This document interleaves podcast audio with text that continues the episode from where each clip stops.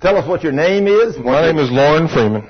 And This is wife. Shelby, my precious wife, Sherry, and this is Shaylee Grace. If she acts up tonight, y'all please forgive her. Amen. She knows not what she does. Amen. But she's trying real hard.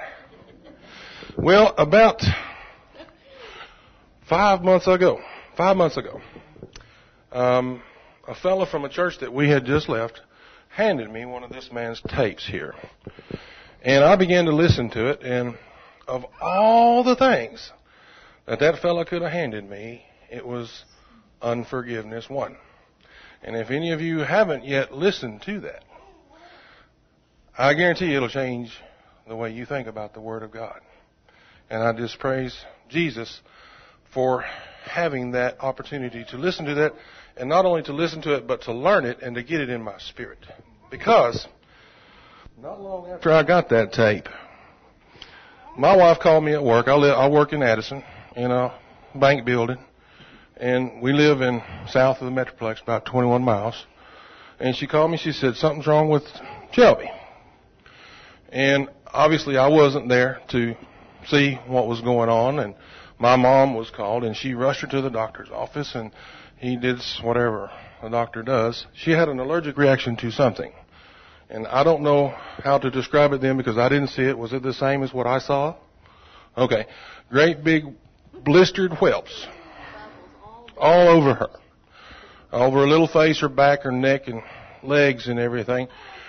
And like I say, I did not see it. I didn't get a chance to see it that time because my wife, my mother, my wife called my mother, and mother took her to the hospital. Okay.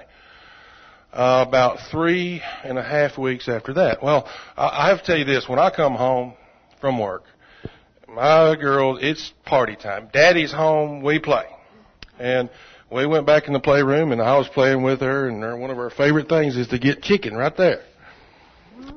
And I got tired and wanted a drink of water, and I went to get me a drink of water, and I went to through the kitchen, and Shelby followed me around in the living room while I was doing what I was doing, and Sherry hollered at me and said, "Something's wrong."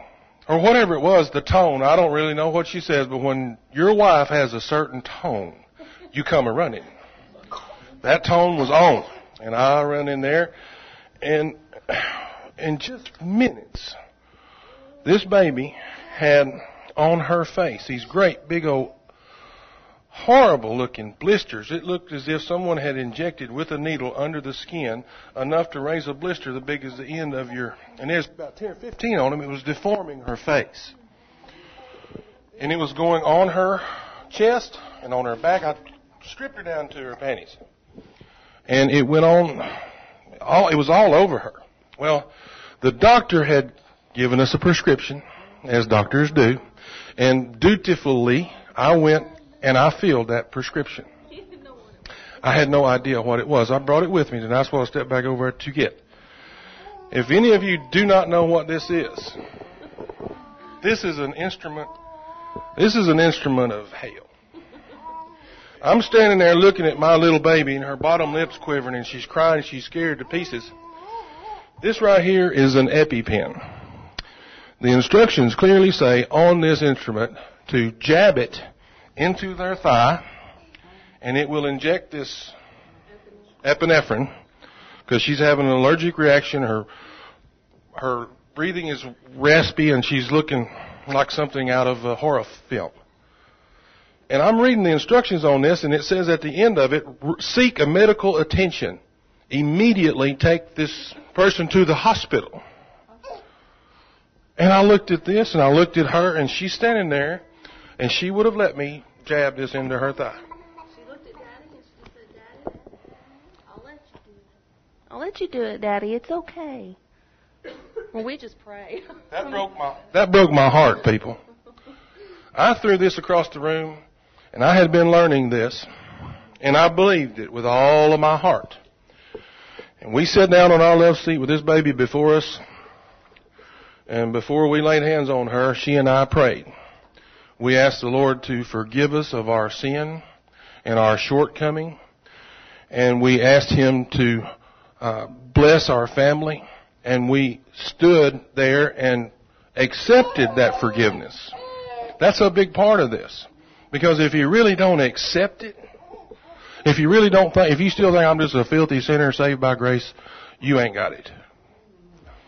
Because right then, in that moment, she and I were washed clean as white as snow. And I put my hand on her shoulder and she put her other, her other hand on this other shoulder and we prayed for this baby and within less than three minutes, everything was gone off of her, and she's never had a problem with it since. It was Praise gone. the Lord. Thank you, Jesus. I just want to thank the King. I want to thank the uh, ministry that's on this man's heart, and he's the treasure of God for us all. And I share everything I can about this ministry with everyone I come in contact with that'll just stop for a minute. They hear about it. And you won't never be the same, will you? Absolutely not.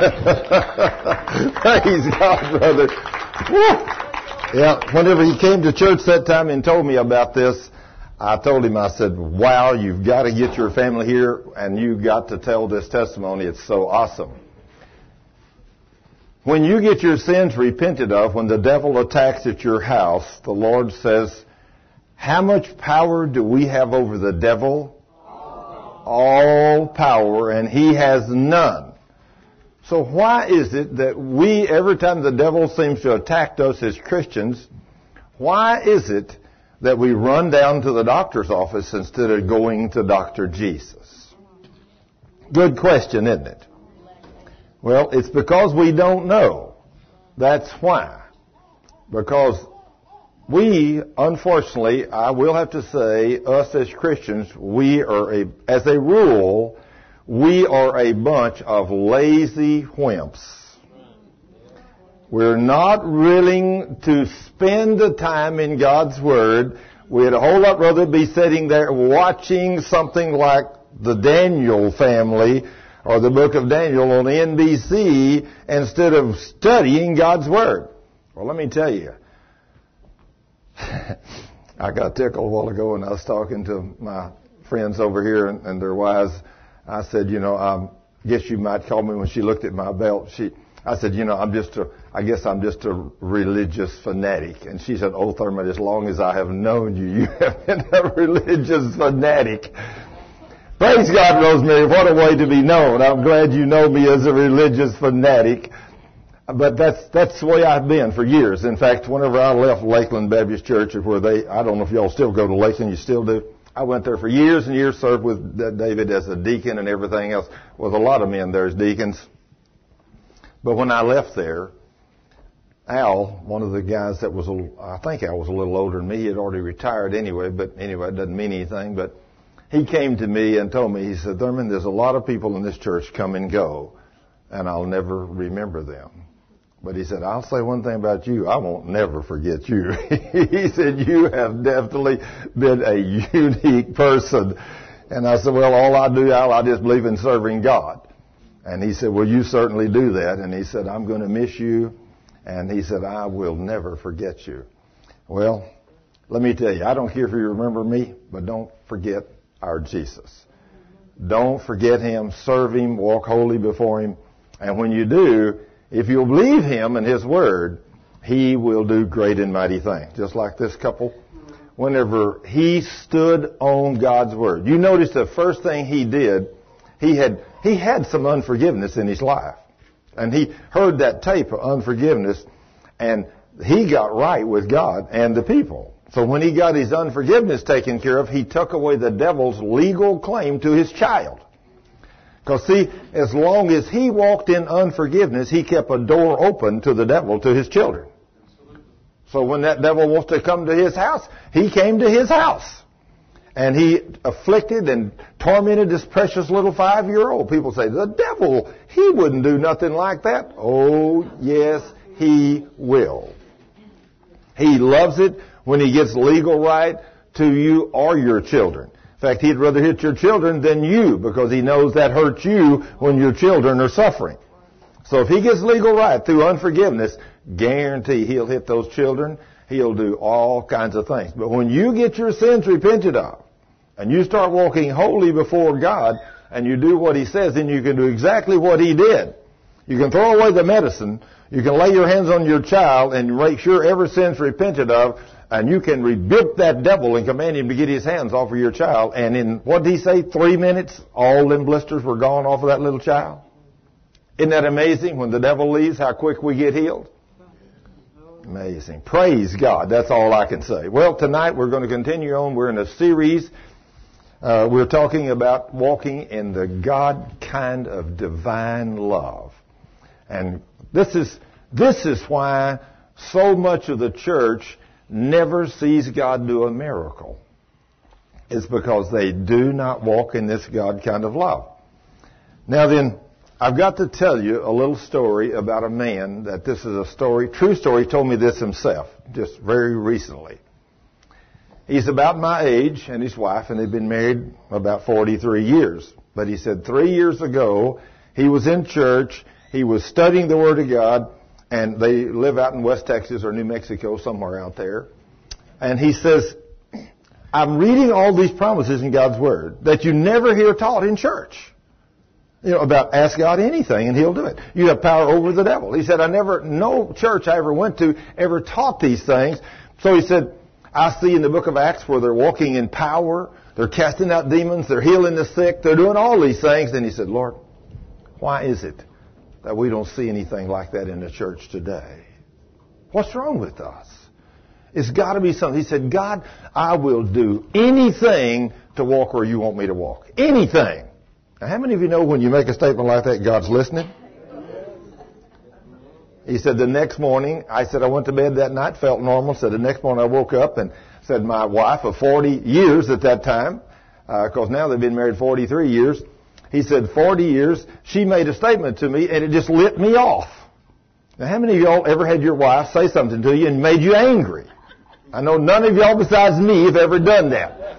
Okay. Now I got a few hands go, got a few artist folks besides me and Bill. I mean, me and Dot. But anyway, he said it made me mad. And he said later on she made another statement and I got madder. And he said every time she said something, it's like I couldn't control myself. I got madder and madder, and by the middle of the afternoon, I just threw up my hands. She made a little simple statement. I threw up my hands and said, that's it. I'm out of here. I'm leaving you, woman. Been married to her 40 years now. He said, she said, well, we only got one car. What are you going to leave in? He said, the bicycle. I got a 10-speed bicycle outside. I'm going to leave on the bicycle. She said, where are you going? He said, north. I don't know, but north. I'm just getting out of here. He said, I've never been that angry in my life. He said, I got on that bicycle and I rode that bicycle 50 miles. 50 miles. He's 63 years old at that time.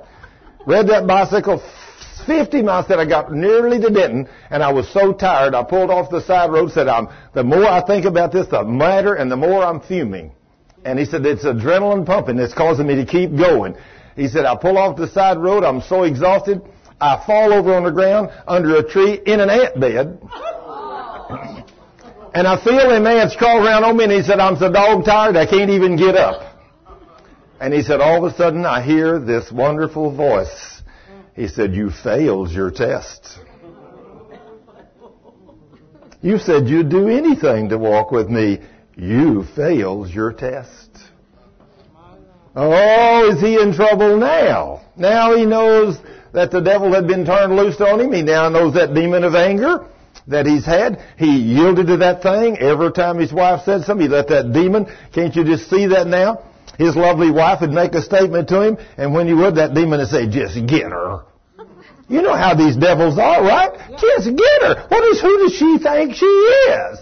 And he yielded to that devil. So he said, I got up and I walked across the street to a 7-Eleven, pushed a bicycle thinking, oh God, Lord, did I, did I make a statement I would do anything? And he said, I have miserably failed my test. He said, oh God, would you please forgive me? He said, now how am I going to be reconciled to my wife? you know, what am I going to do? He said, I can't believe I've done this. So he said, I get over, he said, oh God, it's nearly getting dark and I'm 50 miles from home and I'm on this bicycle. He said, have I been a fool? So anyway, about this time, he said, I'm thinking, what am I going to do? And all of a sudden, a man and his wife pulls in and they said, what are you doing out here? And he said, well, I guess I might ask you the same thing. What are you doing? He said, well, my wife and I was on the way down to see you and your wife. And we just thought we'd stop in here and get us something to drink. And so full we get there.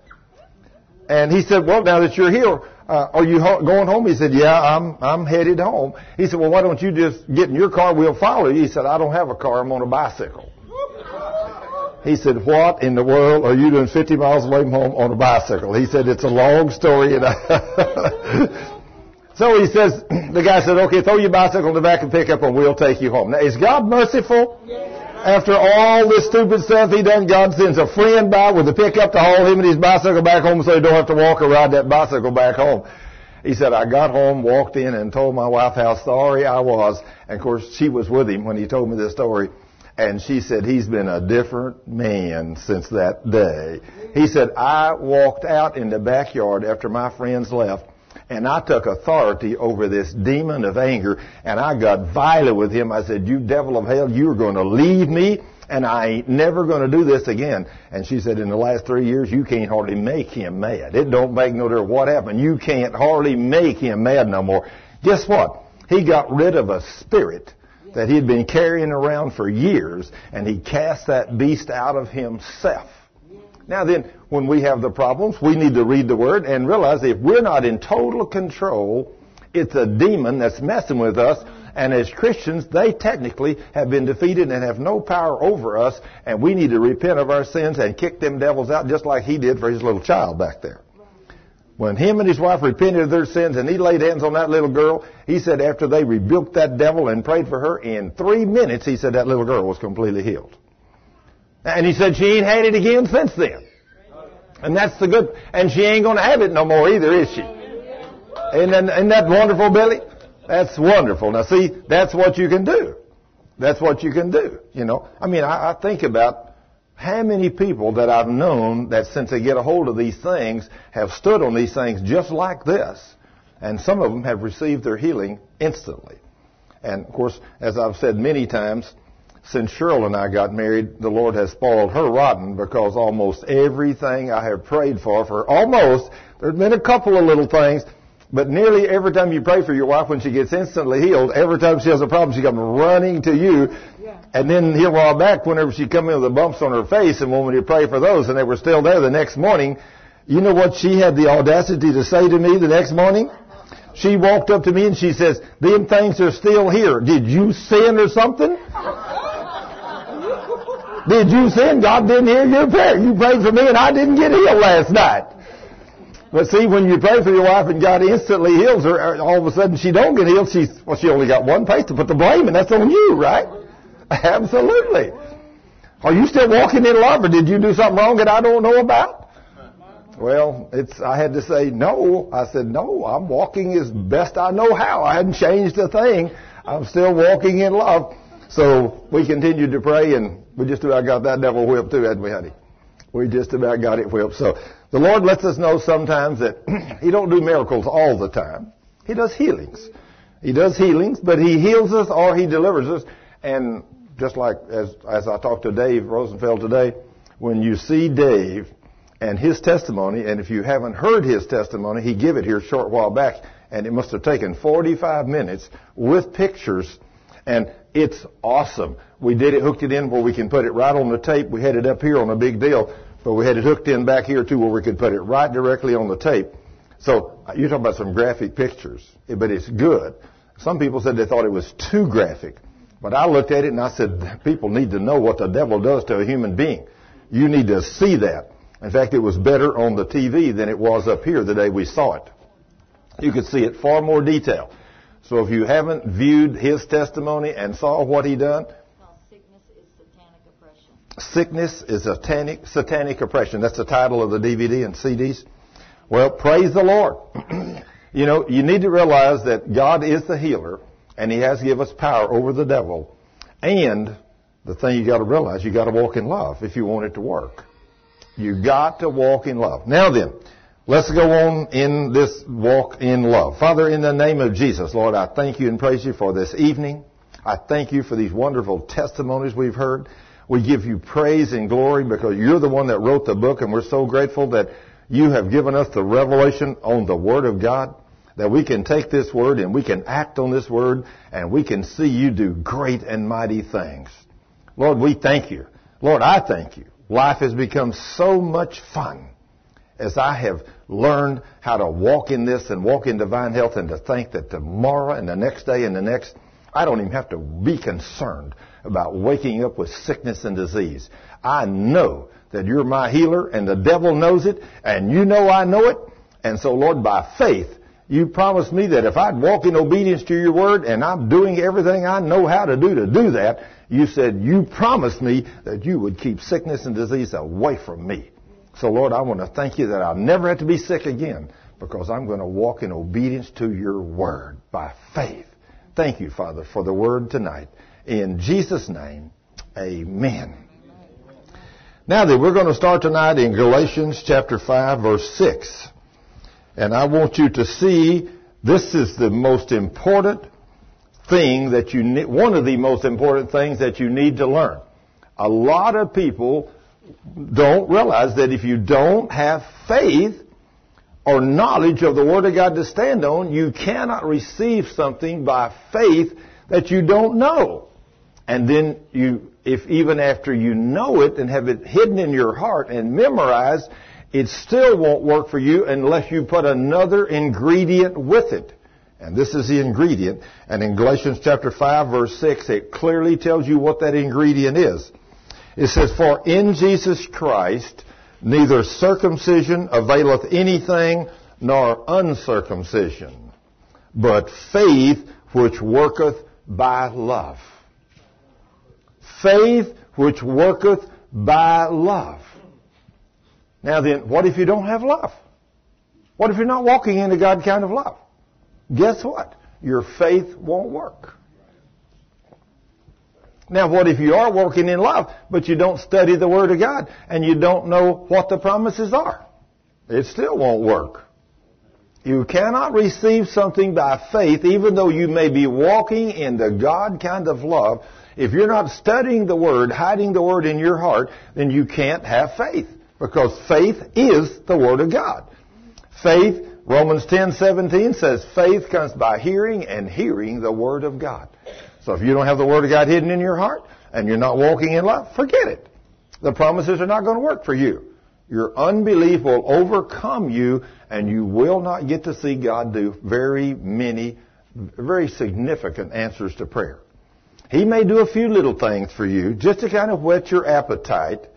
But if you really want to see God do some wonderful things, you do everything He says.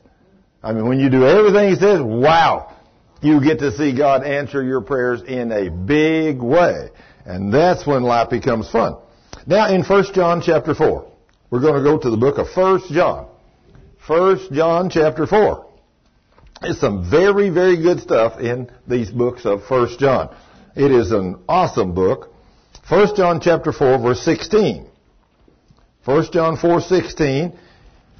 And we have known and believed the love that God hath to us. We have known and believed the love that God hath to us. For God is love. And he that dwelleth in love dwelleth in God. And God in him. Now what if you're a Christian and you're not dwelling in the God kind of love? then God is not going to dwell in you. And without God dwelling in you, He says, without Him, you can do nothing. Nothing. I mean, so when you pray, nothing happens.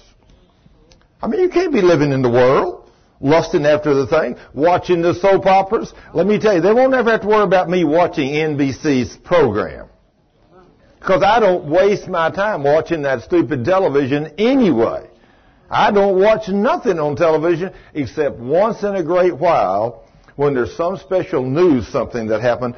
I may turn on the news channel once in a while if I'm somewhere where they have a, a satellite or whatever you want to call it or whatever where CNN's there and we've had like the tsunami or whatever you call that thing or all the floods and the earthquakes. I may turn that on to see what's going on in the world. But just to sit down and watch the news, forget it. I'd rather be sitting in there with my Bible, me and God. I'd rather be dwelling in the King because there ain't no power watching that television. You know, I used to like to watch years ago Charlie Coyote and the Roadrunner. I got a lot of good laughs out of that when I was a kid, long time ago. It's not just a kid. I was a man. I was an adult. When I was a kid, there was no such thing as television. We didn't have to worry about watching television because we didn't get one until I graduated from high school. It was a little, it was a black and white one, and so you know, didn't have to be concerned. You know, I had things to do outside running and playing, so I, I'd had plenty of things to do and chores to do and everything else, and so, and we've been talking lately about some of the things and. And as Cheryl and I talked, she learned that I used to do a garden. We used fruit trees, you know. I used to plow and plant fields and and do everything. I said, good grief, on the farm, we did everything. You know, so, I mean, when you're raised up on a farm, you get up, milk a cow. Sure, I can milk a cow. You know, I can milk a cow. You know, I used to have fun milking when the cats would come out there with me. I'd grab one of them titties, you know, I'd be pulling that down in there. One of the cats be out there, I'd turn that titty sideways. Give that cat a drink. You ever done that, Elder? You know, one of them cats that just love that. You know, some of y'all, some of you weren't raised up on a farm. You have no idea what I'm talking about. But if you're raised up on the farm, you know you've probably done the same thing. But being on a farm's lots of fun. You know, it's lots of fun. It brings you close together in a love relationship with one another. When you don't have television to watch, you got each other to talk to. You know, and life is fun. And, and we had a great time at home. Today, you know, the parents come in, the kids are watching television, they may say hi, you know, but nobody knows you're home. Because everybody's watching the tube. You know, so, but forget it. I don't, I don't go there. I don't even have time for Christian television hardly anymore. Uh, I've got too many things going, but if I was going to watch it, I would look for something that glorified God. I guarantee you I wouldn't be watching this other junk that's out there. And whenever they talk about, we can't talk about homosexuals and perverts and all that kind of stuff, well, let me tell you, I'm going to talk what I want to. You know, I'm going to call sin sin you know, and I'm going to tell it just like it is, and I don't care if the, where the tape goes or who hears it. I want you to know that being a homosexual or a pervert, God loves the person, but He hates the sin, and that sin will take you to the pit of hell, and it'll take you into a hot place in hell, and you'll burn in hell forever if you don't repent of that sin. Just like every other sin we do. If you don't repent of your sins and straighten your act up and walk with God, you will never inherit the kingdom of God. I mean, Paul was talking, to, we were right there a while ago, we were in Galatians chapter 5. If we'd have read a little further down in Galatians chapter 5, you'd have found out where he's talking to Christians, and he says, he splits these things up between the flesh and the spirit. He says, those that are led by the flesh, these are the things you do. And he's talking about lying, stealing, cheating, committing adultery, fornication, uh, perverseness, uncleanliness, all those things. And he said, as I've told you before, as I'll tell you again, those that do these things shall in no wise enter the kingdom of God. So if you're a Christian and you're living there, if you die, you better enjoy what you're doing because you're going to pay a tremendous price for it. It's going to take you to hell forever. You know, there ain't going to be no liars, thieves, cheats, murderers, homosexuals, and perverts in heaven. You know that? When you become a child of God, he expects you and me to change the way we do business, doesn't he? Yeah, we ain't out there at the bars. We ain't out there lying, stealing, cheating, doing. No, we're walking obedience to God's word. We're not in the devil's world no more. We're in God's world. You don't see none of the apostles walking out there going to the bars and, and drinking and getting drunk and all that kind of stuff. They're talking against it. Well, you know, if you want to do that, and then you want to go to hell, well, you better think, you better sure enjoy that beer or alcohol or whatever it is you're drinking, because if you're going out there getting drunk two or three times a week, God says you ain't going to heaven. But I got washed in the blood. I don't care what you got washed in. If you're still out there lying, cheating, drinking, getting drunk, doing all that kind of stuff, you better really enjoy it. You better really enjoy it. Because if you die in that sin, it's going to take you to hell. You know, I got a, I know a woman, in fact, this woman's a very powerful woman of God today. But when she was 18 years old, she thought she was a Christian. And I don't remember what kind of church she belonged to at the time. I'm not sure. She probably told me, but I'm not for sure. But she'd met a young boy about her age. They were 18 or 19. And they got to going together. And then first thing you know, they moved in together. Now, they both are professing Christians. But yet they're sleeping together and having sex together and they're sitting at home one day listening to Christian music of all things. You know, go to church on Sunday, you know, but they're sleeping together. And she goes for a walk and the Lord speaks to her in an audible voice and calls her name. and said, if you die in this sin, you're going to hell. And let me tell you, that little girl went back to the house and told her boyfriend, she said, we either get married or you don't never touch me ever again. Because God just spoke to me out there and I thought I was a Christian. I made Jesus Lord of my life a few years ago in church, but He just spoke to me and said, if we, if I die in this sin, I'm going to hell. And he said I ain't going to hell for nobody. So he said, you ain't touching me not one more time. If you ever want to touch me again sexually, you're going to put a ring on my finger and marry me first. And then when you do, then I'll go to bed with you. And so they stopped having sex totally, completely. And a little later, that boy married her, and today, her and that boy is still married. Years later. And they've raised their family now. But that girl heard God's voice. Now what if she hadn't heard that voice? What about all the multitudes of people that's doing these sins today thinking, oh, it's okay, I'm a Christian? No, Paul says you're going to hell if you die in that. So, it ain't worth it. The Lord says himself in his word, what does it profit a man if you gain the whole world while you're here and lose your soul? It ain't going to profit you nothing. Nothing. So, he says here, and we talking about the love of God in 1 John 4:16. We have known and believed the love that God has to us. God is love, and he that dwelleth in love dwelleth in God, and God in him. So it's up to you. It's not up to God, it's up to you. If you dwell in him, then he's going to dwell in you. If you turn your back on him and walk off, he's going to walk off. He leaves it up to you to make the choice. Are you going to walk in love? Are you going to serve God? He's not going to force you to do nothing. But he's going to leave it up to you.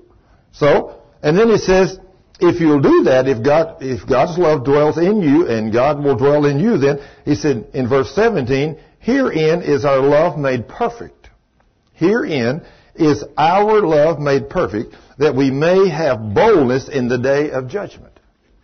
Hey, you know when you remember when daddy, when you had done something wrong and mama was at home with you and said, son, I mean, you're not supposed to do this and you go ahead and do it anyway. And she said, you wait till daddy gets home. I'm going to tell your daddy what you did. And whenever you hear daddy drive in and mama says, Thurman, come in here to daddy. And oh, I don't want to go in there. I remember that razor strap last time. Some of y'all may have been unfortunate like me and had a daddy that had a razor strap. I had one. You can't approach him in boldness, can you? There ain't no way you can approach him in boldness. You can approach him in fear, crouch down, because you know that you're guilty. But if you, daddy comes home and you've been a good boy, mama says, daddy's home, you go running to meet daddy. Grab him around the leg, just like my little grandson the other day. He's nearly two years old. I walked in the house and Tim says, Preston, granddad's here. Man, he come jumping, running over the step and running up there and grabbed me about both legs, almost tackled me right there. I thought, wow, this is the confidence we have when we know there's no condemnation. That little guy can run up and grab me about the legs knowing I'm going to reach down and get him and pick him up, put him on my shoulder and love him and play with him for a little while. He was looking for that. That's how he could do that. And Look at what he says here. Here now our love made perfect, that we have boldness in the day of judgment, because as he is, so are we in this world. Now, as he is, that's what's wrong with the church. We are not walking like Christ in this church, in this age that we're living in. We need to be walking holy, without sin, in the power of the Spirit, just exactly like Jesus did when he was here. That's what we're supposed to be. And there, in verse 18 says, there is no fear in love. when you're walking in love and you're walking the God kind of love and you've got all your sins repented of, you don't fear nothing. Not, you don't fear God because God's not going to do nothing but good for you. You have no fear. I mean, uh, there is no fear in love. But perfect love casts out fear. Just like I told a person I was ministering to today out there in the ministry center. This lady said, you know, but I just have this fear about this sickness I have. I said, ma'am, you're not walking in perfect love. I said, you need to repent. Because when you walk in perfect love, there's no fear in perfect love. I said, you know, if you're walking in perfect love, you don't have to be afraid of this sickness. It'll go away. It'll go away. It's got to go away. All you got to do is pray and rebuke this devil. He's got to go away. When you're walking in perfect love, your faith works in perfect love, and there's no fear in perfect love. So walk in love. The Word of God says, if you got fear, you're not walking in perfect love. No fear. You should have no fear. I don't care what happens. You know, you should be able to walk solid as a rock wherever you are every day. Nothing should move you. Nothing. If when you're walking in perfect love, you have no fear. So that's what the Word of God says that. Because fear hath torment. Fear has torment. Guess where fear comes from? The devil. Absolutely fear comes from the devil. And the devil is the tormentor. He will absolutely torment the fool out of you. So, but it says, he that feareth is not made perfect in love. So we need to make sure we're walking in the God kind of perfect love so we open no door to that devil. Walk in that perfect God kind of divine love and then you give no place to the devil. And then when you speak in the name of Jesus, He'll show up to do great and mighty things for you. Great and mighty things. And I love it when the King answers a prayer. Don't you, Donna? Absolutely. Makes life really fun, doesn't it? Then he says, verse 19 says, we love Him because He first loved us. Well, that's the way it should be. But you know, if you're all messed up and you don't really know if God's real or not, and you say you're a Christian, you need to get in the Word. When people say, well, we're, we're hoping that they're going to find this certain, certain thing or this certain event's going to happen this year and this, it's going to be so powerful, it's going to prove beyond a shadow of a doubt that God really is real.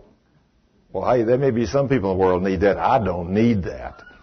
I know He's real, don't you? I guarantee the King is real. If you want to know if God is real, you ought to follow us around for a few days. It wouldn't be no problem after a few days. You see God do the wonderful things we get to see Him do. I mean, it'd be no doubt. That man over there, he knows God's real. Amen. Amen. I mean, whenever he got his sins repented, he rebuked that devil and his little daughter was healed in three minutes. He knows God's real.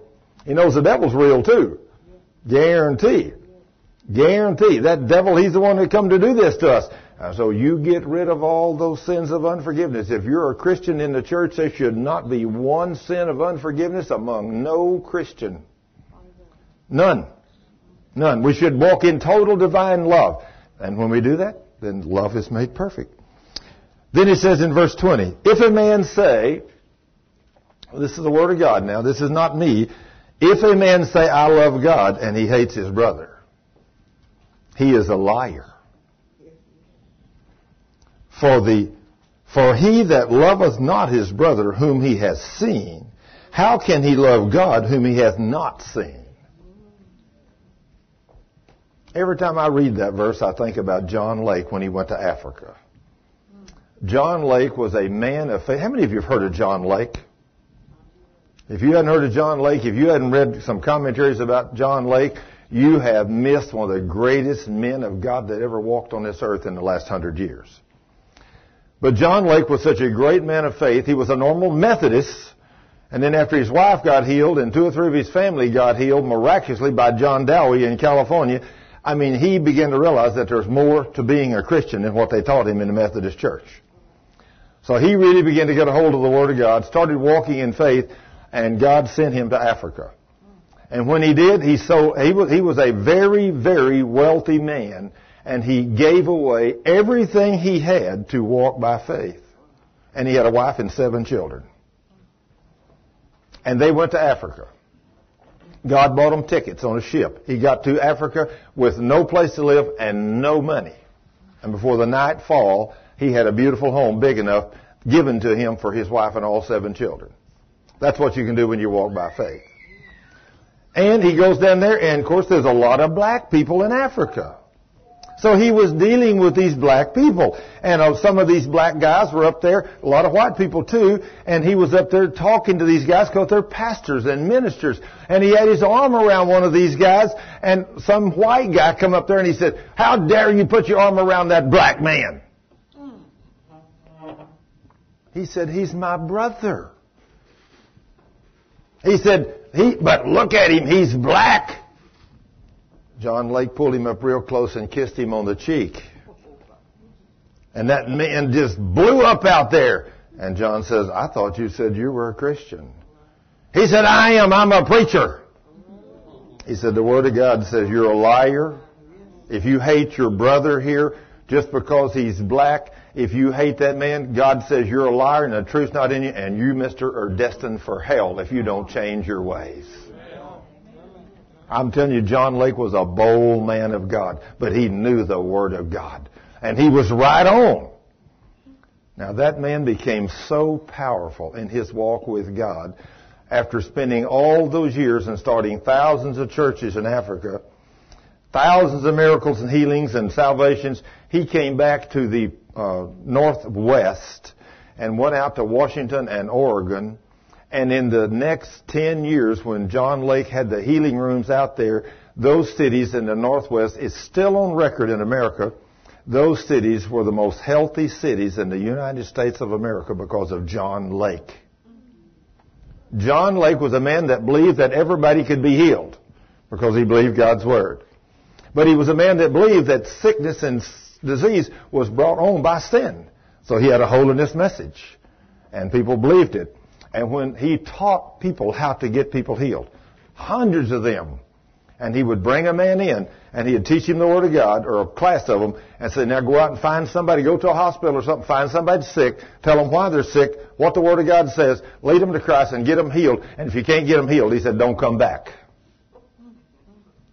Because if you can't get them healed, you're not walking where God wants you to walk. He trained thousands of men to walk all across that country out there and they got tens of thousands of people healed. And until John Lake died and that message went away out there, those cities out there in the Northwest was the healthiest cities in the United States of America. And it's still on record by the U.S. government.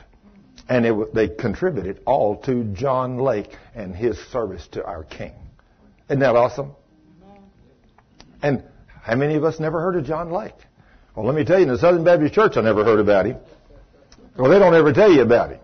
But let me tell you, you can read about these kind of men when you go in. In fact, I couldn't believe. I went in the other day and I thought, I'll just type healing and do what, see what it says on the internet. And did you know how many thousand times did we find my name in there? Uh, it was, it was in there thousands of times. Thurman Scrivner, healing ministry. I mean, the living Savior, I, I couldn't page after page after page. I didn't have any idea that you could find us that easy by just typing healing. But I typed in Thurman Scrivner, and I even got a whole bunch of commentaries about a bunch of PhDs that wrote against me too, that says I'm teaching a lie. Isn't that amazing? I thought, how awesome it is. Jesus had these same kind of problems, Don. So why should we sweat it, right, Cliff? Who, who cares? But if a man says, I love God and hates his brother, he is a liar. Now then, as Christians, who do we have to love? Everybody, right? I mean, we gotta love it. You can't let color enter into this. It don't matter what color we are, does it, Bobby? Know. We are children of God. And He made all of us His color, whether we're red, yellow, black, or white. And if you don't love people because of color, if you say, I hate somebody because he's a different color, you know, when I went to, when I was raised up here in Texas, I was raised up in a little town in Goldthwaite, Texas, and I never saw anybody other than a white man until I was 10 or 12 years old. And then when I saw my first black person, and I thought there's something wrong with him. Because I'd never seen anybody else. And Dad told me, you know, that's no problem, son. That's just a Negro. They're black. And I said, what? He said, oh yeah, son, they're just normal people. Just different color. I said, wow, that's awesome. Oh, then I saw all the problems between the whites and the blacks in the United States when I got older. So I thought, you know, God, why couldn't you have made us all the same color? And it would have really created a whole lot less problems. Until I was old enough to get in the military and I went to Japan. Well, I saw the little Oriental yellow people. And I thought, you know, these were nice people.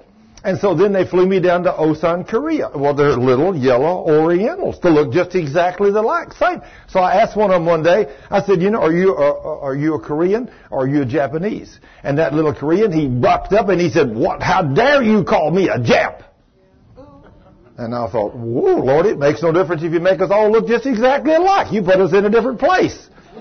The devil will do. It they look just exactly alike to me. It made no difference. You know what that is? That's the, that hatred that's in a person. That's the devil. That's the devil inside of a human being is causing that person to hate another person. And to me, they both looked exactly the same. They were Orientals and they were both a light yellow skin. But one of them, just because one of them lived in Korea and one of them lived in Japan, they hated each other. Isn't that something? Well, the devil, it don't make any difference. Just think, the devil caused the first two brothers on this earth, one of them to hate the other and then to kill him. And they by the same family. Two brothers. And the devil caused one of them to kill the other one. That beast is good at what he does. And in verse 21, and the Lord says, And this commandment have we from him, that he who loveth God loves his brother also. Now, how can you tell if you're from God? If you love one another. If you're walking in love, you can put your arm around anybody. It don't matter who they are, right, Bobby? Makes it with a red, yellow, black, or white, or whatever they are. Whether they smell good or don't smell good. You know, once in a while I'm outside working real hard and, you know, get real sweaty and stinky and all that stuff. And I really find out how much my honey bunny loves me. When she comes up to squeeze me, she starts kissing me. She says, whoa, you smell awful. But then she'll lean over and kiss me anyway. Isn't that something? But you know, we can be offensive. And, and I, I was telling some the other day, and Wendy, she thought about this. We were getting out some uh, grape juice there the other day, and she said, Mr. Scrivner, I was down at a place over the holidays and some people came in and one of them walked up to me and said, hi.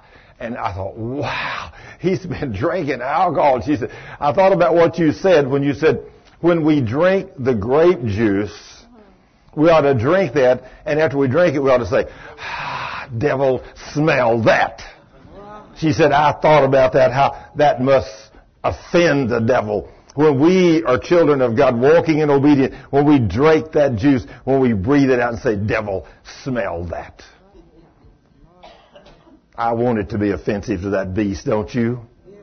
I want the Word of God to be offensive to the devil. I want that beast to stay as far from me as he possibly can. I don't want to put anything on me that will draw that beast to me. I want to walk wholly in obedience to God's word. I want to walk in the God kind of love. Then 1 John chapter 3, verse 14. 1 John 3, 14. We know that we have passed from death unto life because we love the brethren. Now what if you don't love the brethren? You haven't passed from death to life. You need to get saved. He that loveth not his brother abideth in death. I mean, the Word of God's pretty clear, isn't it? If you don't love, then you need to get saved. You're still abiding in death.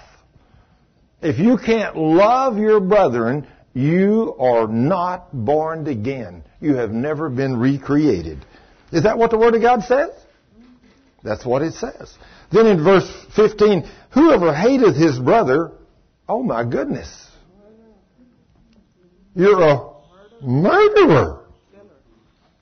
If you hate your brother, you are a murderer, and you know that no murderer has eternal life abiding in him.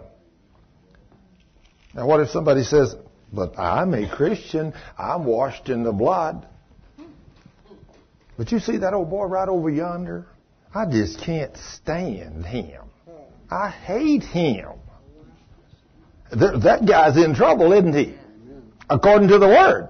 What's going to judge you and me one day, David? The Word. When we stand, if we're not walking in the God kind of love, did you know that when you really take the Word of God and look at it, at clear face value, there's a lot of people that go to church that say they're Christians that are evidently not Christians. This is scary. I mean, if you want to go to heaven, does everybody in here want to go to heaven? Yeah, when the time comes, I guarantee I don't want to go to that alternative. Do you? Absolutely not. I do not want to go there. Well, there's some requirements that we must meet. There is, isn't there, Bobby?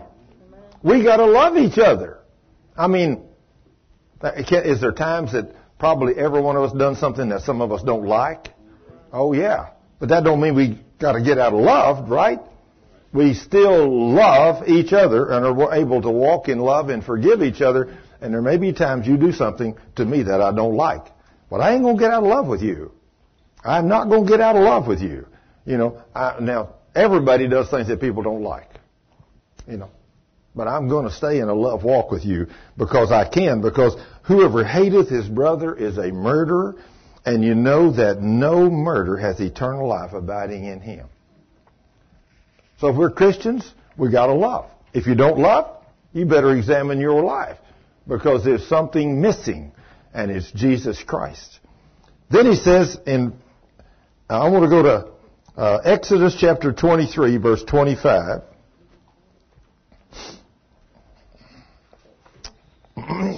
in the Old Testament, we're going to hit a, uh, just a, a few verses here and there in the Old Testament.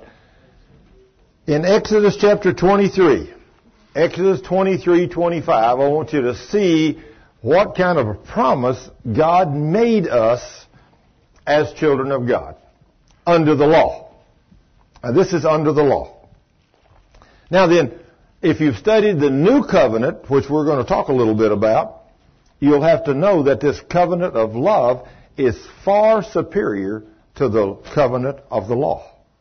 Far superior. Got better promises and everything. We walk in an entirely different place as Christians if we know it. But let's go back and look what was available to us under the law. And again, you'll notice this is to the obedient. Now see, this is where we miss it under the new covenant. God's never changed his mind. If he expects people to be obedient and do what he says under the law, what does he expect us to do under the new covenant of love? Obedient, right, Cliff? Amen. Obedient. He's never changed his mind.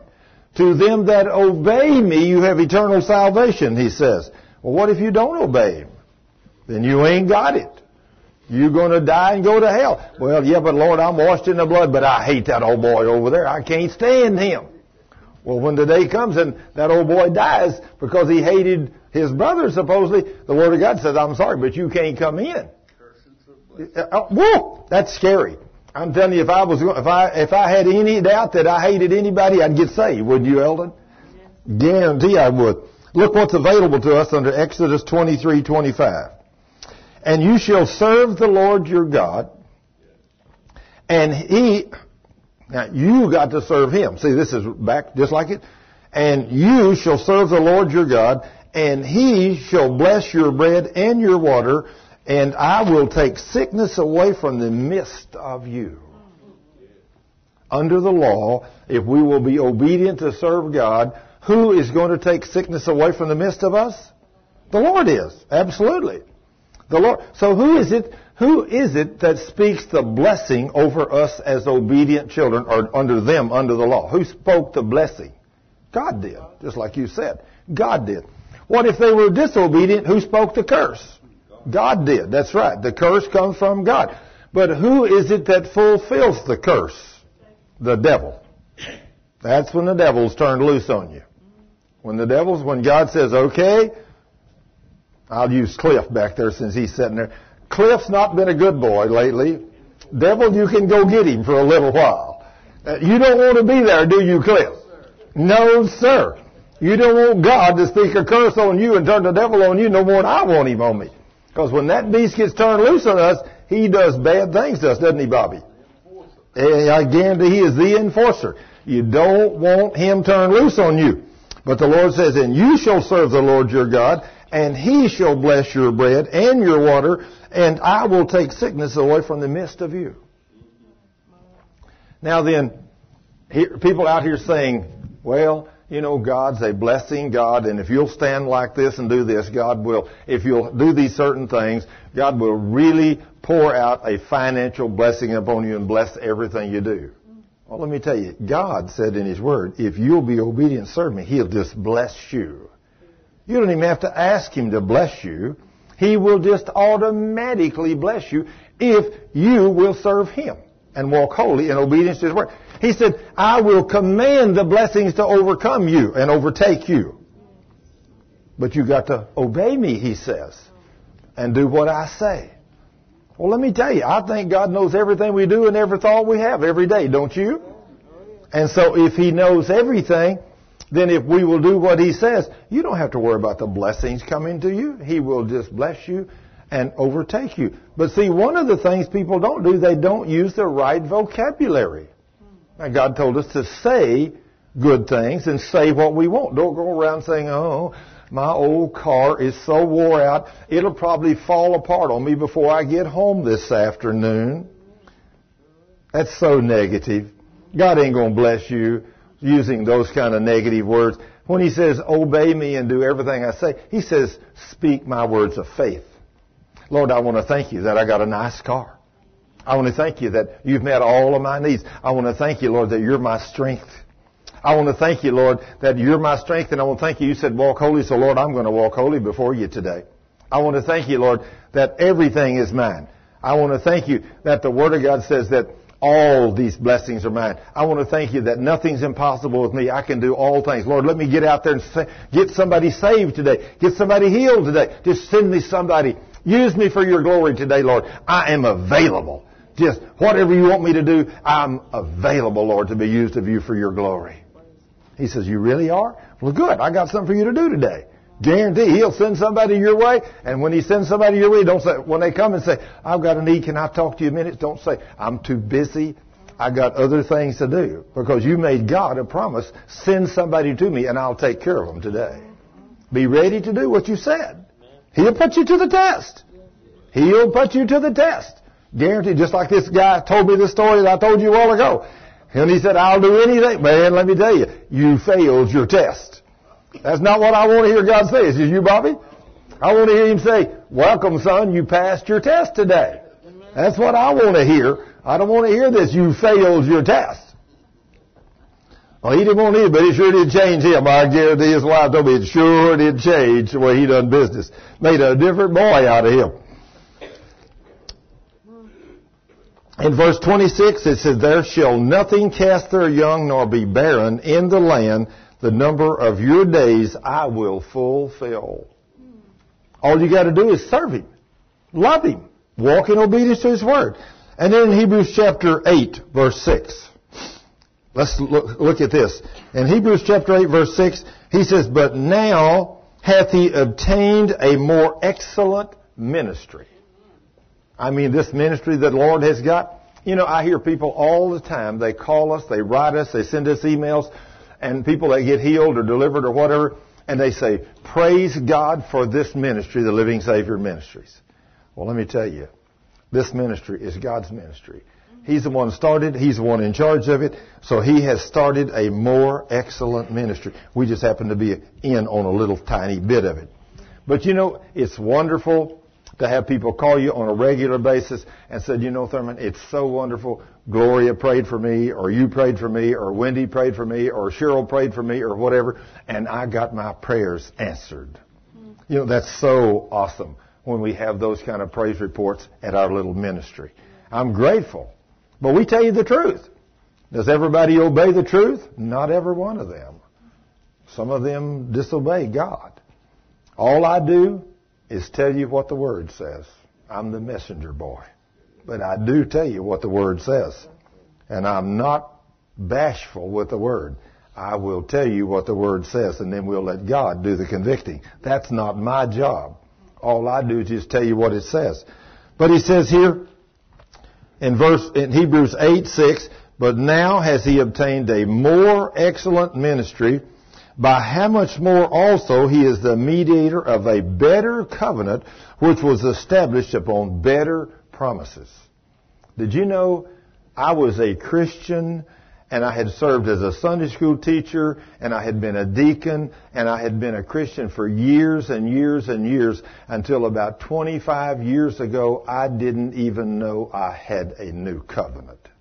I had read the Bible several times, but it had never stuck that I had a new covenant and a better covenant on better promises. But when I finally began to read this thing and get a hold of all these things, I thought how that devil has lied to me and cheated me and what he's done to me. So guess what? If that devil's doing that to me, guess who else he'll do it to? He'll do it to you or you or anybody else he can. That beast is no respecter of persons either. Anybody, he goes around like a roaring lion devouring whom he can. The Lord tells us, stand. Resist him. How do you resist him? With the word.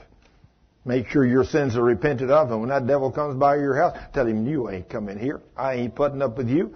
I'm not walking in sin. You have no, nothing in me, so get out in the name of Jesus. In the name of, you can drive him away. But you gotta walk in that God kind of love. And when you, it's easy to walk in love in church, as a rule.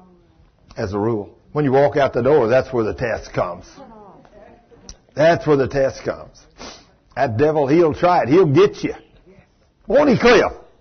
Yeah, you know just like I do. That devil's out there in that world, isn't he, sir? Guarantee he's out there. And then in, in uh, chapter, Exodus chapter 15, verse 26, let's look back in the Old Testament again. Let's look at some of the things that was under the Old Covenant, and let's look there, and I want to see in Exodus 15, 26, and look what he said if you will diligently hearken to the voice of the Lord your God. If you will kind of flippantly hearken. No, that's not what he said, was it, man? No. That, that flippantly and diligently is not the same words, is it? Opposite. Totally opposite. If you will, if you, now see, God puts this monkey on you and me. Every time it's on us. If you will diligently hearken. Now, diligently, that means going home in the afternoon and kicking your feet up, having a good dinner with your wife, and then going in and reading the entire Dallas paper from front to back, and then watching the news at 10 to 11, and then going to bed. Oh, and I'm going to read one verse before I go to bed. That's diligently studying God's Word. You don't agree with that, do you, ma'am? I'm, I'm in agreement with you. that don't work if you will diligently hearken to the voice of the Lord your God, and will do that which is right in His sight, not your sight, do that which is right in His sight, and will give ear to His commandments.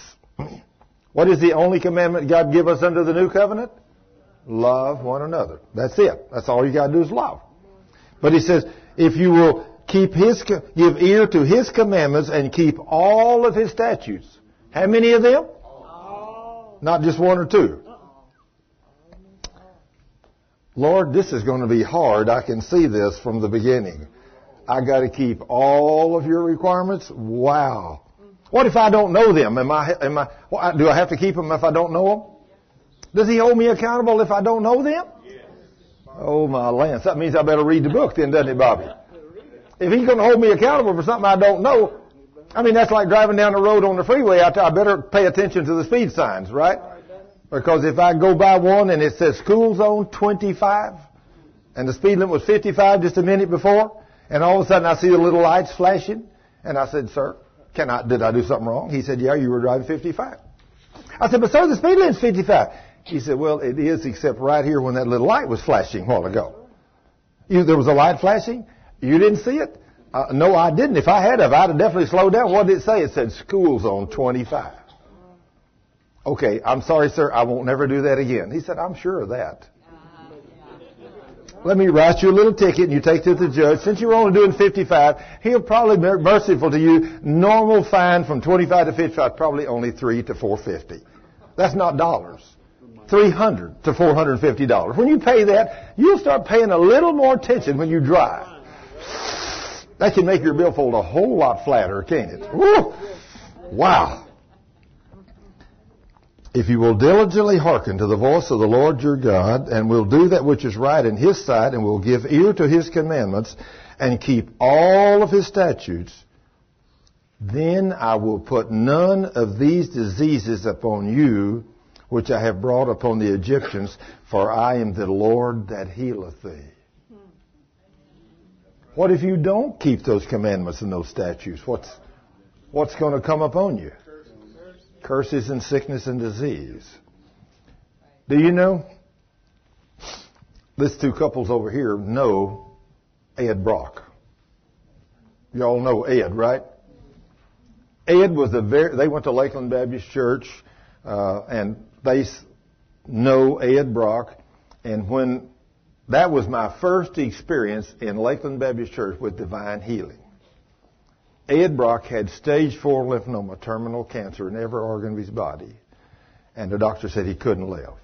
When I got there that night, and Ruthie told me that this was a situation, and she asked him for a 50-50 chance if he had chemo, and they said no chance. She said, how about a 95-5 with radiation? They said no chance. He's going to die. Well, when I, when she told me that, the Lord spoke to me in a voice that I could hear just as clear as a bell. And he said, son, tell Ed to call the men of the church to pray over him and I will heal him. Now me as a Southern Baptist deacon, I had never seen James 5.14 used before in my life, never in church. But when God speaks to you and tells you something, although it's already written in the Word, it carried a little more weight with me, and that built my faith mountain high to the point that I guaranteed people if Ed Brock would do what God said, he would get healed. I just had that much faith. I knew it would happen, and it did. Were, were you at that? Were you there, David? You were there that night. You weren't. You weren't there. No, you wasn't there. But you were. Yeah.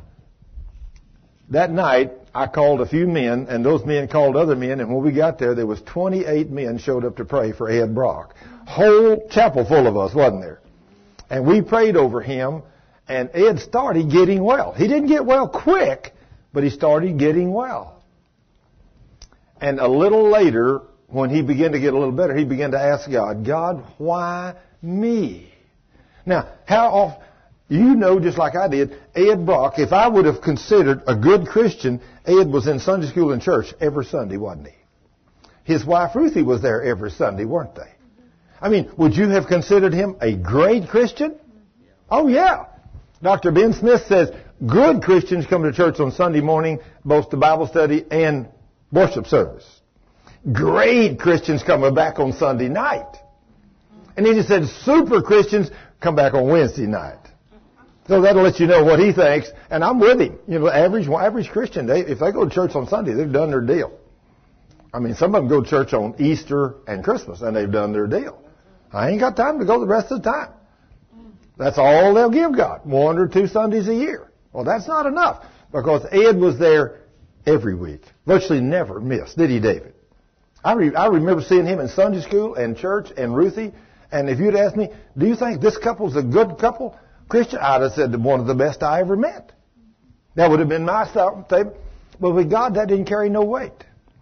Because when he went to the Lord and said, Lord, why did this terrible disease come upon me? And he took his Bible and he dropped it and it opened and it opened to Psalm 106. And he started reading. When he got down in there a little ways, he was telling about the children of Israel and how they had been led out of Egypt, how they'd seen his miracles, how they'd done all the things. But about verse 13 to 14 said, but they soon forgot who he was.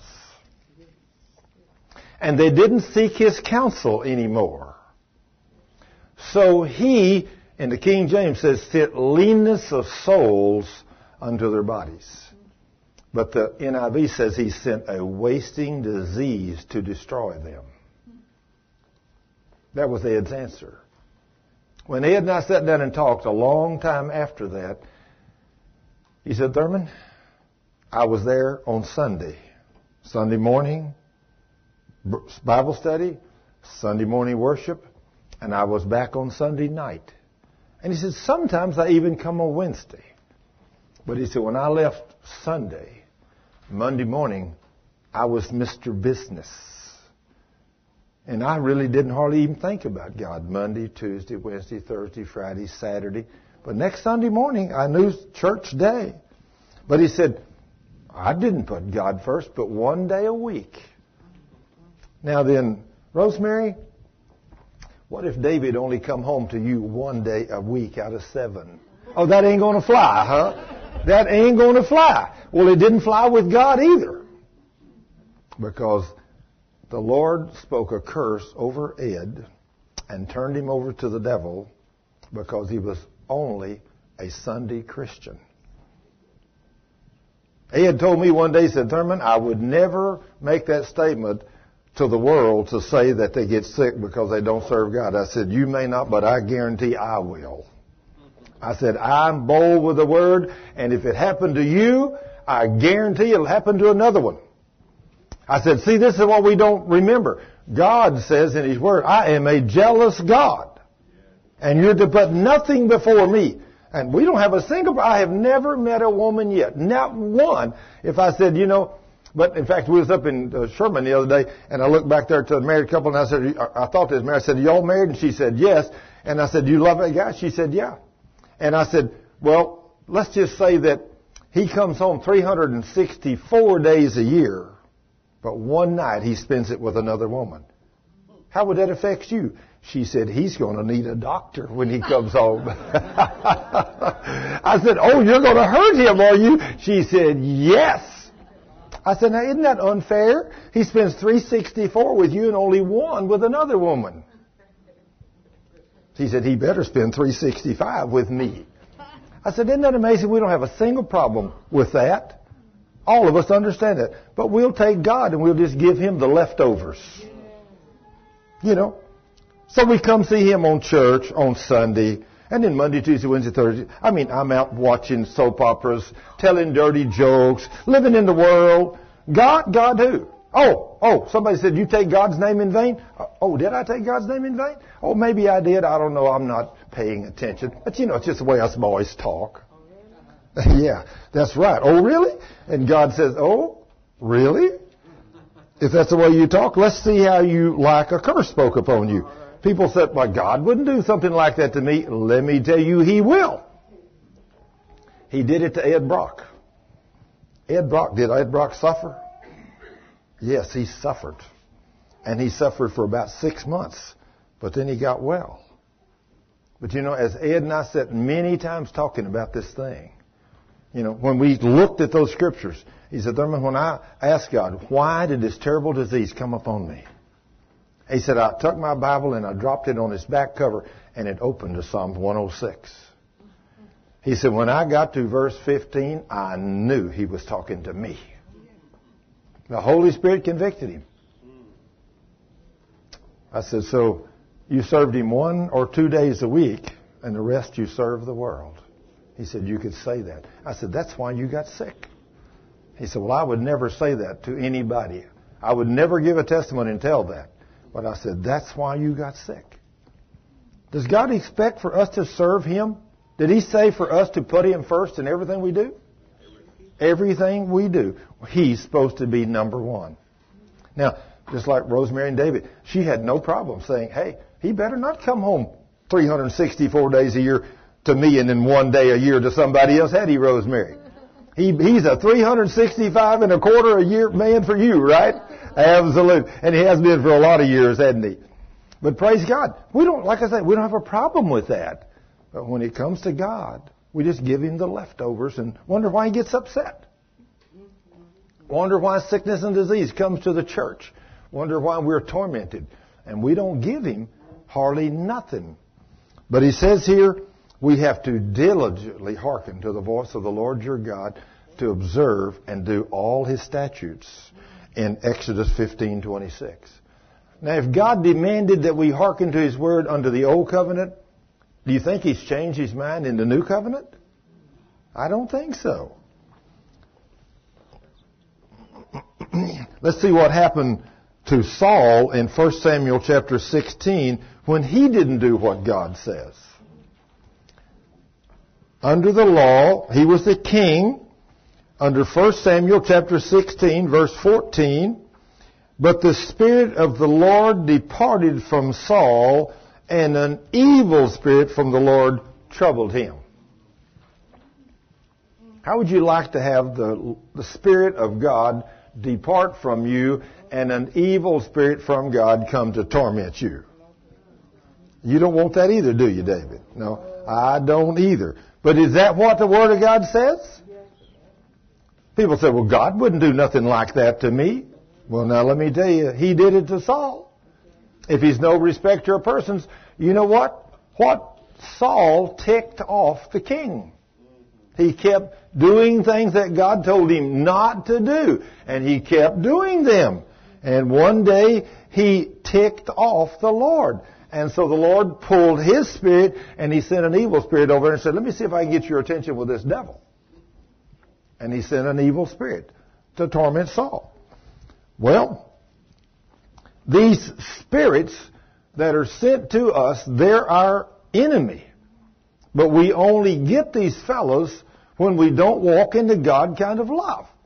Now, when we walk into God kind of love, you really don't have to be concerned about these evil spirits because if one of them does come by your house, all you got to do is tell him where to go and he has to leave. He cannot stay at your house when you're walking in the God kind of love. God tells us this in His Word. But in Acts 10:38, let's go back to the New Testament. In Acts chapter 10 verse 38, it says how God anointed Jesus of Nazareth with the Holy Ghost and with power, and he went about doing good and healing all that were oppressed of the devil, for God was with him. Now, how was it that Jesus was able to heal the sick? Because the Spirit of God was with him. Did Jesus have any sin in his life? Not any.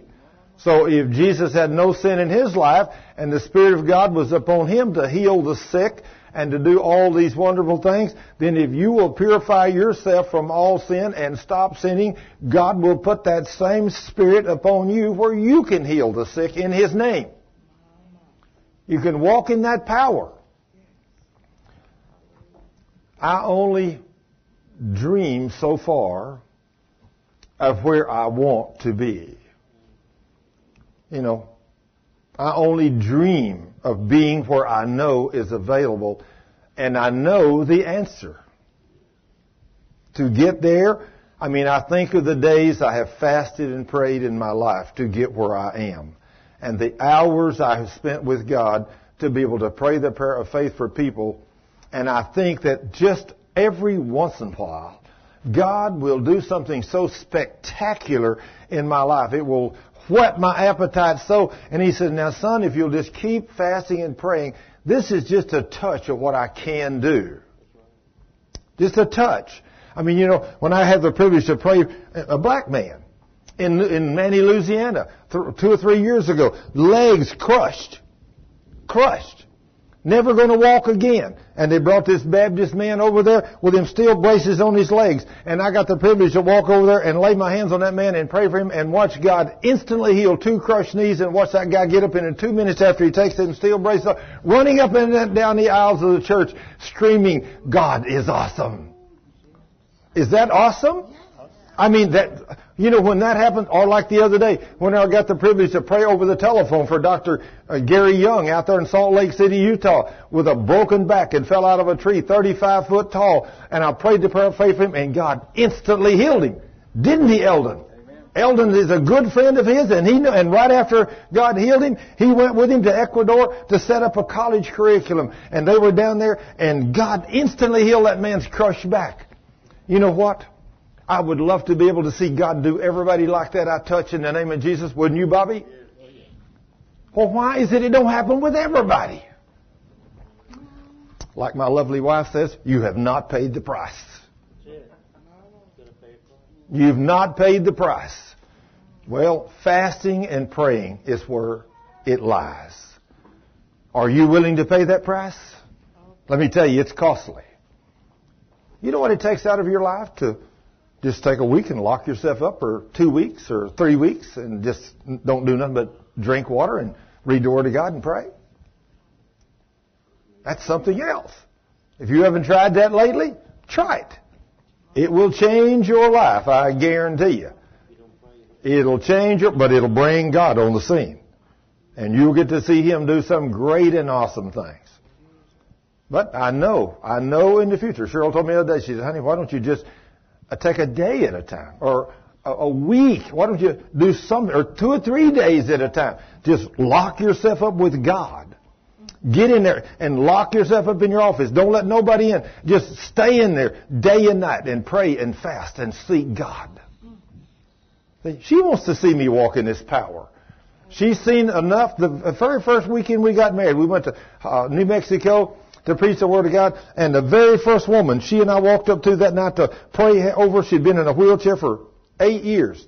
And Cheryl got to see God heal that woman, and she'd go running all over the church four years over. She'd been handicapped in that wheelchair for eight years, and we got to see God heal that woman that night. That'll, if that won't whet your appetite to serve God, let me tell you what, you, you, your wood's wet. Is that right, Don? I mean, it, it, it just, I mean, it just tri- makes me shiver and tremble to think about the privilege I've had to see God answer these prayers like that. But do you want to stay where you are? Not me. But it's costly to go on. But the things of the world, you got to give them all up. You know, you got to give up the things of the world. You got to forget that stuff. Mm. Then Exodus chapter 23 verse 25. Exodus 23, 25. And you shall serve the Lord your God. And he shall bless, bless your bread and your water, and he will take sickness away from the midst of you. You know, we don't have to have sickness, do we? All we got to do is walk in obedience to His Word. Now, as a son or a daughter of God, when that devil comes upon you with sickness and disease, you got to take the Word and make sure you've repented of everything known to man and maybe things you don't even know, and then take the Word of God and faith and drive that devil out. And if you stand on the Word of God, that devil's got to leave, and you got to get your healing as a child of God. But every miracle don't happen like it does with this family over here. He prayed that he, they repented, they prayed the prayer of faith, and how long did it take his little girl to get healed? Three minutes. Now that's the way Gina would like to see God do it every time, isn't it? But he don't do it like that every time, does he? No, he doesn't.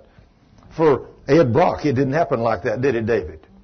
We prayed the prayer of faith for them that night. We went out of there that night. We didn't see God do a single thing. We didn't have a clue what was going to happen. I didn't. Did you? No, I didn't have a clue. That was my first experience with anointing with oil healing. Was it yours? Yours too. You were just like I was. I had never seen that done before. But that was my first experience. But I did watch Ed Brock start getting well. And I did watch Ed Brock get completely well. And when Ed went down to Houston, he started, after he started getting better, the doctor said, we don't understand this thing's going away. You can go to Houston now and take chemo and you might be okay. And so we didn't have enough faith to know what to do. So he was started going down there and taking chemo. But after he got completely well in a matter of about six months, he, Ruthie had bought him the New uh, Testament on tape, and he was listening to it going back and forth that four-hour drive each way. That last trip down there, when the doctors checked him and said, "We don't understand this, Mr. Brock.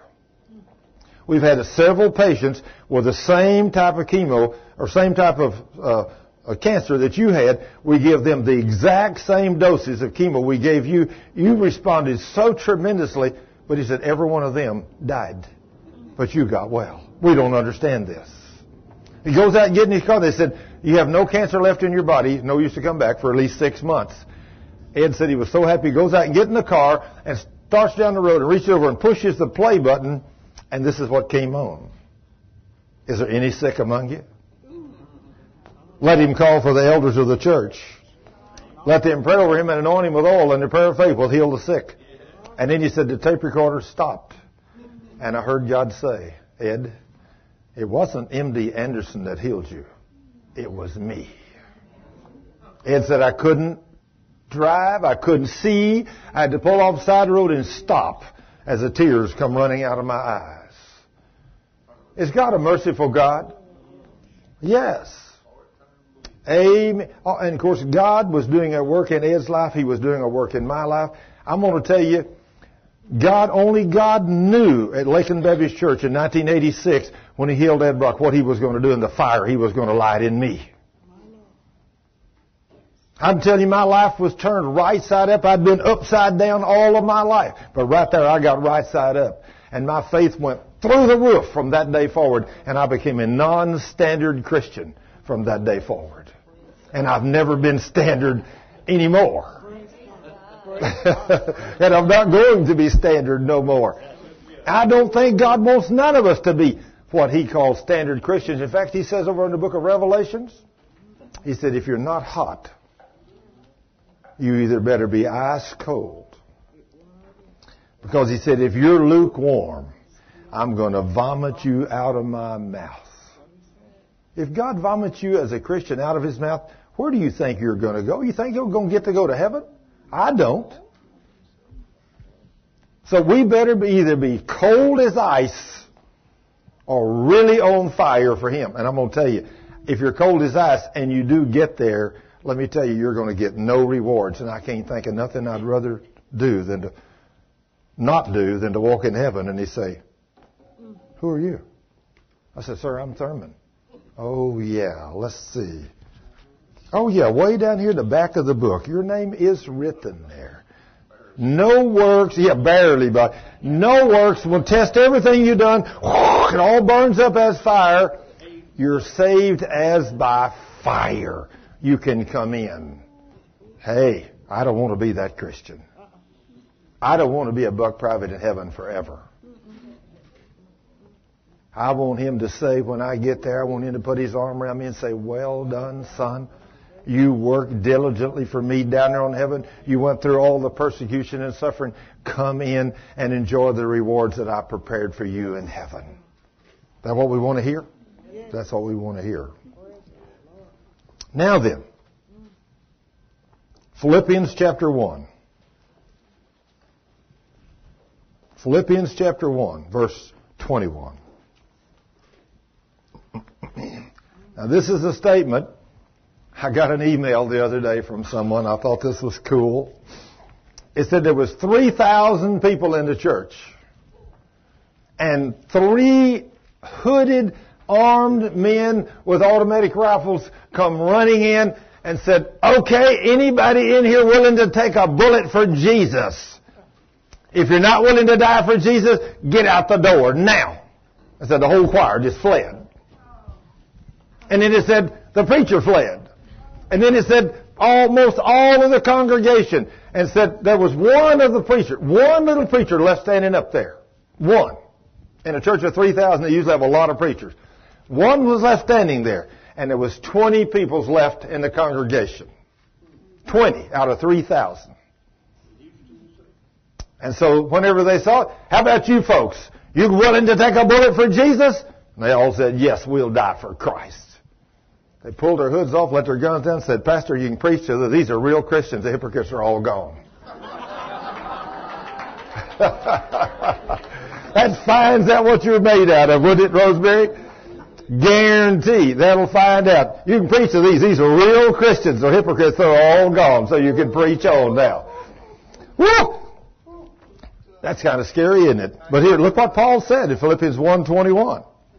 For to me to live is Christ, but to die is gain. See, now, if somebody walked in and said, are you willing to take a bullet for Jesus? I said, first of all, Buster, let me tell you, if it's not time for me to come home, there ain't no bullet can hurt me. So in the name of Jesus, yes, I'm ready. If it's my time, go ahead and cut me in two with that machine gun if you're ready. And if it ain't ready, there ain't nothing, there ain't no weapon formed against me can prosper. Guarantee it. I'm a man of faith and except God's ready for me to come home. How many of you have seen that movie? Uh, what's that Chinese woman's name?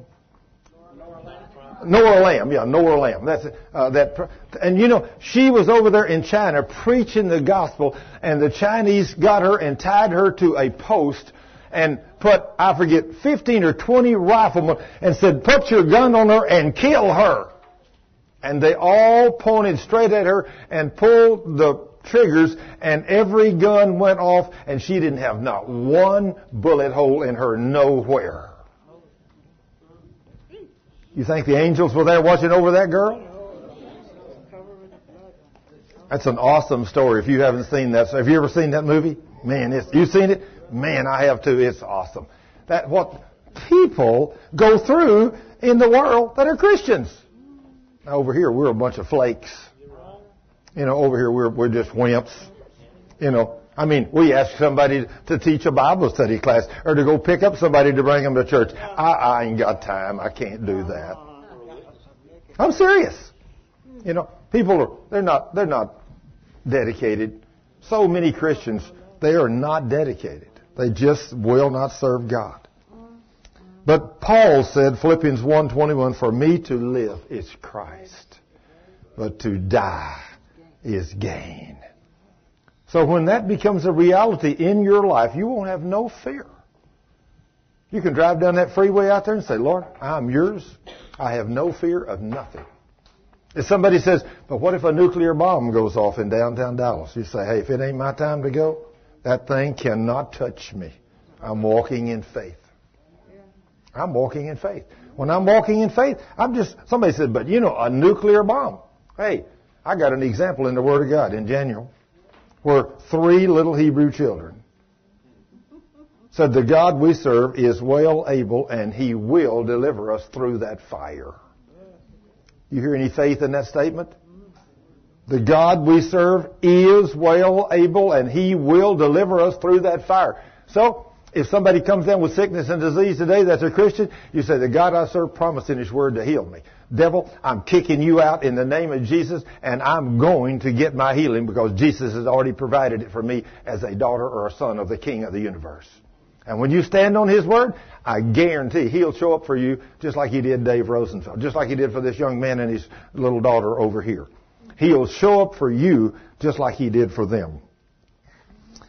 But if I live in the flesh, verse 22, but if I live in the flesh, this is the fruit of my labor, yet what shall I choose? I don't know. For I am in a strait between two, having a desire to depart and be with Christ, which is far better. Why, when a Christian dies, do people cry? We should rejoice. We get to go home to be with Jesus. If we've lived out our life and we've served God, we ought to be praising the King. Now, if one of us dies early, that's not the same thing. I mean, you know, we're supposed to be here with long life, but every once in a while that devil will slip in there and take one of us out, and we don't get a long life. He'll take you out in many different ways. Nevertheless, in verse 24, to abide in the flesh is more needful for you. And having this confidence, I know that I shall abide and continue with you all for your furtherance and joy of faith, that your rejoicing may be more abundant in Jesus Christ for me by my coming to you again. Now then, Every one of us as Christians walking the love walk with God should be walking in that place so that everywhere we go and people we minister to, they're stronger in faith and there's more people saved and healed because we were here on this earth. You know, I can think I served as a deacon at Lakeland Baptist Church, as a Sunday school teacher, and everything for years. And I'd been a Christian for at least 25 years by this time. And you know how many people I had led to Christ? Zero. You know how many people I'd got healed? Zero. You know how many demons I'd cast out? Zero. What's wrong with me as a Christian? I didn't know what this book taught. I didn't believe what this book taught. But when I got a hold of what this book teaches, oh, glory to God. How much fun life has been. But Cliff, your Baptist preacher says you can't have a demon. I got tickled at Cliff. We had a demon manifest in a woman right here on Sunday night. And the next Sunday morning, his preacher preached over in that Southern Baptist church that a Christian can't have a demon. Cliff said, you got to be too late, Pastor. He said, I was at another church last Sunday and I saw a Christian woman, a demon manifest when a pastor was kicking, getting her healed and the demon manifest. It took three men to hold her down. He said, let me tell you, I saw a demon manifest in a Christian. Yes, a Christian can have a demon. And yes, you can kick him out. Praise God. It was something. We, we only had about 30 or 35 people here that night when we were at the end of the prayer session. But there was still, I, I guess it was 30 or 35 here still. And when I prayed for this one woman, when the demon manifested in her and she went wild, and it took three men to hold that little woman. She was screaming, kicking, doing all kinds of things, but no problem, no fear. We just stayed with it, and that devil said, "Oh Lord, I'm coming out." Or I said, "Oh yes, you are, you devil of hell, in the name of Jesus." And so we we saw we had a little battle there, but between the three men and everything, and men of faith, we got that little girl set free. Praise God. Verse 40, Deuteronomy chapter 4, verse 40. Philippians chapter 1, we just finished that. And that's the same place we should walk in our love walk with Christ so that we have no fear of dying. Nothing should bother us. Our desire should be to serve the Lord and not for the world. We should absolutely be so filled with the Holy Spirit that when we do things in the name of Jesus, every one of us as Christians, when somebody calls your name, they say, Bobby, Bobby who? That's that crazy Christian guy. Always talking about Jesus. Wow, what a way to be known, huh, Bobby? Amen. That's the way we want to be known. We don't want to be, oh, that's the guy that tells the dirty jokes. No, no, no, no, not, not a Christian. We don't want to be known like that. Deuteronomy chapter 4 verse 40, you shall keep therefore his statutes and his commandments which I command you this day that it may go well with you. Well, what if you don't keep his statutes? That means it may not go so well with you. I like to have good days, don't you? Well, then you, we better think about keeping God's commandments. That it may go well with you and with your children after you. Well, then what if we don't do it God's way? Does that mean that it may bring something upon our children? If you got off into unforgiveness, could it possibly create a problem with your child? It can, can it? And it ain't no fun when you see that little five-year-old daughter with all them deals all over her body, does it? Oh, it, it will, it will definitely straighten you up when you learn the prompt, the consequences. Nobody wants to see their precious little children afflicted like that by a demon. Guarantee it. And it will go, and with your children after thee, and that you mayest prolong your days upon the earth. Oh, that means if I don't do what he says, it could shorten my days on the earth? Exactly. Isn't that amazing? Just think. God told us under the new covenant, children, obey your parents. Did he say that under the old covenant too? Yes, he did. He said, children, obey your parents. And what was the consequence or the blessing that went with that? If children obey their parents, what did he say? They'll have a long life on the earth. So then if they obey their parents and honor their parents, they'll have a long life. If they don't obey and honor, then what does that mean, Bobby? Short life. Short life. I mean, hey, I don't take a rocket scientist for me and you to figure that out, does it? If we disobey, it will bring a demon into your life which will cause sickness and disease and not only a tormented life, but a short life on the earth. I mean, there's a lot of children that is going to suffer immensely that have no idea why they're suffering and why they're going to die prematurely. And it's because they've not been told when they were in church that when God speaks, He means business. I mean, you better honor Him and do what He says because He's God. And nobody tells God what to do. He is the boss. He tells us what to do, and when we don't obey Him, it makes no difference how young or how old we are, does it, Cliff? He can really get mine your attention, can't He?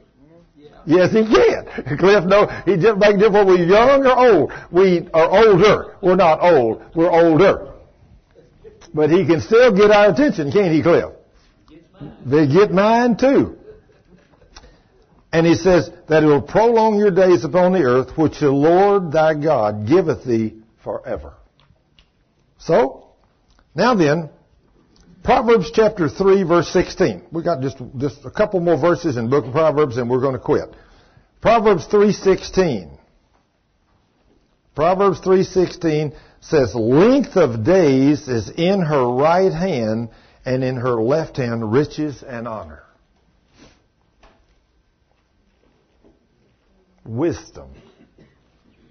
Wisdom. Length of days is in her right hand, and in her left hand, riches and honor. Everybody I ever met on the earth would love to have long life and riches and honor while they're here, wouldn't they? Sure, everybody wants that. Well, if you want it, Guess how you can get it? By studying and obeying and meditating on God's Word and putting Him first. Then he says in Proverbs chapter 9, verse 11, Proverbs 9:11 it says for by me God your days shall be multiplied and the years of your life shall be increased. That's if you're obedient. If you obey him in Proverbs 9:11 for by me God your days shall be multiplied and the years of your life shall be increased. Now then, I've never met a human being that didn't want to walk in long life and prosperity. I mean, if you don't, there's something wrong with you. Everybody would love to have your needs all met. You'd love to have money in the bank so you didn't have to worry about where your next meal or your next house payment comes from. It would be so nice to have a good job or be in business for yourself that you stayed busy enough and the resources, the finances come in so you didn't have to even be concerned about what am I going to do about making a house payment? Or what am I going to do about making a car payment? Oh God, Lord, if you don't do something this month, I'm in trouble. No, if you're diligently obedient to serve the Lord your God and to do what He says, He said, I will prosper you in whatever you put your hands to. Is that what He said? That's what He said. So if we're obedient to serve Him, and He promised that He would take sickness and disease away from us and satisfy us with a long life. Now that, that means exactly what it says about diligently seeking God and putting Him first. A lot of people in church don't do that. A lot of people give God one day a week or one hour or, I mean, if you give God one hour a day, a lot of them think, man, I've really, really done my duty. I give Him an hour. No, but He says we're supposed to meditate on the Word day and night. You know what I do? The first thing, I can wake up at 3 o'clock in the morning needing to go to the bathroom or something. And you know what the first thing is on my mind when I wake up? Jesus. You know what I mean, don't you? Lord, I am so grateful that everything in my body is working perfect, so I need to go to the bathroom. I'm glad everything works perfect in there. I mean, if it don't work, you're in trouble, right? Guarantee. I mean, you know, I, I, I, I don't let this sound gross, but you know, I, it's time to, and I go sit down on the stool, you know, and I said, Lord, I'm sure glad that everything in my body's working perfect. I'm glad it's taking all the nutrients out, putting all the stuff other, and that stuff's passing right on through my body. I'm so glad that everything works perfect in my body. Somebody said, well, I ain't never said nothing like that. Well, you need to start. And he start praising Him, thanking. All you got to do is if it don't work, you can be in big trouble. So if you praise Him constantly in, in everything you do, in everything you do, I mean everything you do as a son or a daughter of the King, we should be praising the King for, I mean, you wake up in the morning after you praised Him, you ought to look, oh, put your arm around your mate and pat her on the back and say, Lord, thank you. You can say that silently, you can say it out loud. If she's asleep, you don't want to wake her up, then say it silently. Say, Lord, thank you for my mate. Thank you, Lord. I'm grateful that you sent me a mate. Lord, I ask you to watch over her today and protect her and keep her safe in everything she does. And then pray over your children. You go out and get in your car. Turn around and look at your home. Say, oh, Lord, I'm so grateful that I got a place to sleep. I'm so grateful for this bed I slept in last night. Oh, Lord, somebody said, you know, that old bed, you've been sleeping in that old bed 30 years. Say, praise God, and I'm glad I got that old bed to sleep in. Praise the King. When He gets ready for me to have another one, He'll send me another one. But until then, I'm going to praise Him for the one I got. I ain't sleeping on the ground. If I was, I'd praise Him for the ground. You know, I, you praise Him in everything. And one of the things we as Christians really do, I got tickled the other day when I went, when I prayed for that Dr. Gary Young out there in Salt Lake. He was telling us, he, he flew us out there, Cheryl and I both, for two days. We went out there and taught him and his family the Word of God for two days. And one of the things he said, we were going to eat at a big restaurant, and their bishops or whatever they call those guys, they're pastors of their churches. Of course, he's a Mormon. You know, he's a Mormon. And so he goes to that big Mormon Tabernacle church out there. He said they were going to go down to some kind of a restaurant or something, and they went in the other night, and a whole bunch of them 15 or 20 or 30, whatever it was, and the, the pastors or whatever.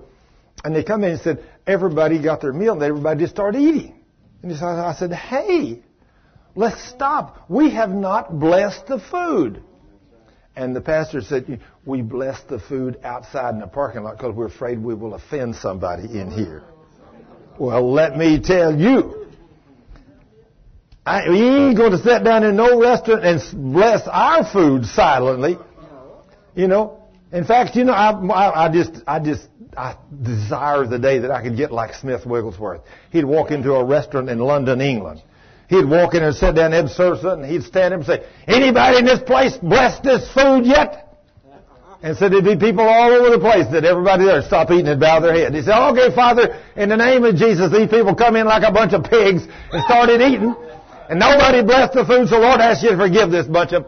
And he said, Lord, bless them all now. The rest of that food, what they got in them, said, bless them in the name of Jesus. And said he'd sat down and everybody go back to eating. said nobody said a word. They knew the power he walked in.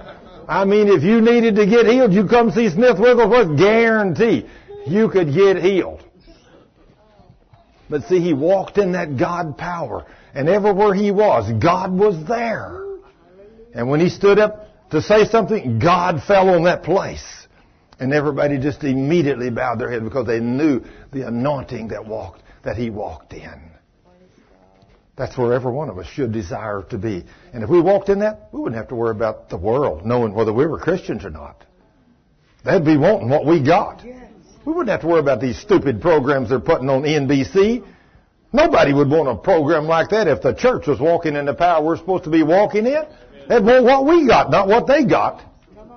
You know, here we are, just like a nurse said one day, I was down to pray for somebody, and she said, I said, I'm a Christian, I'm going to pray for him. I said, are you a Christian? She said, no. I said, why not? She said, you people ain't got nothing we don't have. She said, I see Christians come in here all the time sick and afflicted. I said, well, you're looking at one right here that don't get sick. She said, well, I don't know you, but you do look pretty healthy right now.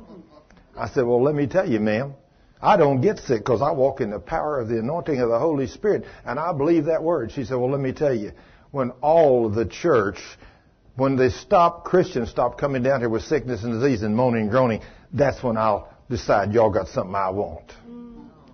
And I thought, what a shame. What a shame. We need to be walking in God's anointing. Don't we, Bobby? We need to be walking in divine health. We need to be walking in holiness. We need to be walking serving the living God. So that wherever we walk, when we pray, He does what we ask Him for. And He, we get to see these things. I'm going to tell you, with that group of Mormons I talked to out there the other day, I had a captive audience. But they believe what I taught because I came out there with a demonstration of the Spirit's power. I had a man sitting there that was listening that had a broken back the day before, and today he's miraculously healed and running and playing. You get their attention when you do that, you know it? You get their attention. But that's where all of us ought to be walking, isn't it? Eldon walks there. He gets to see God do lots of things. Father, we thank you for this evening. We thank you for the Word of God. We thank you, Lord, that you're so wonderfully real and awesome. Father, I ask you to open our hearts and our minds to these magnificent things so that every one of us can walk in this God kind of love, so that we will love every human being we come in contact with so that they will know that we're sons and daughters of yours.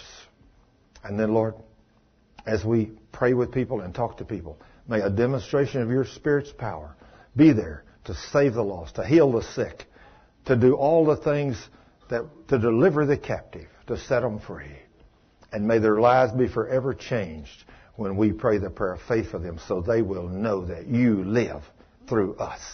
And we praise you and thank you, Father. In Jesus' name, amen.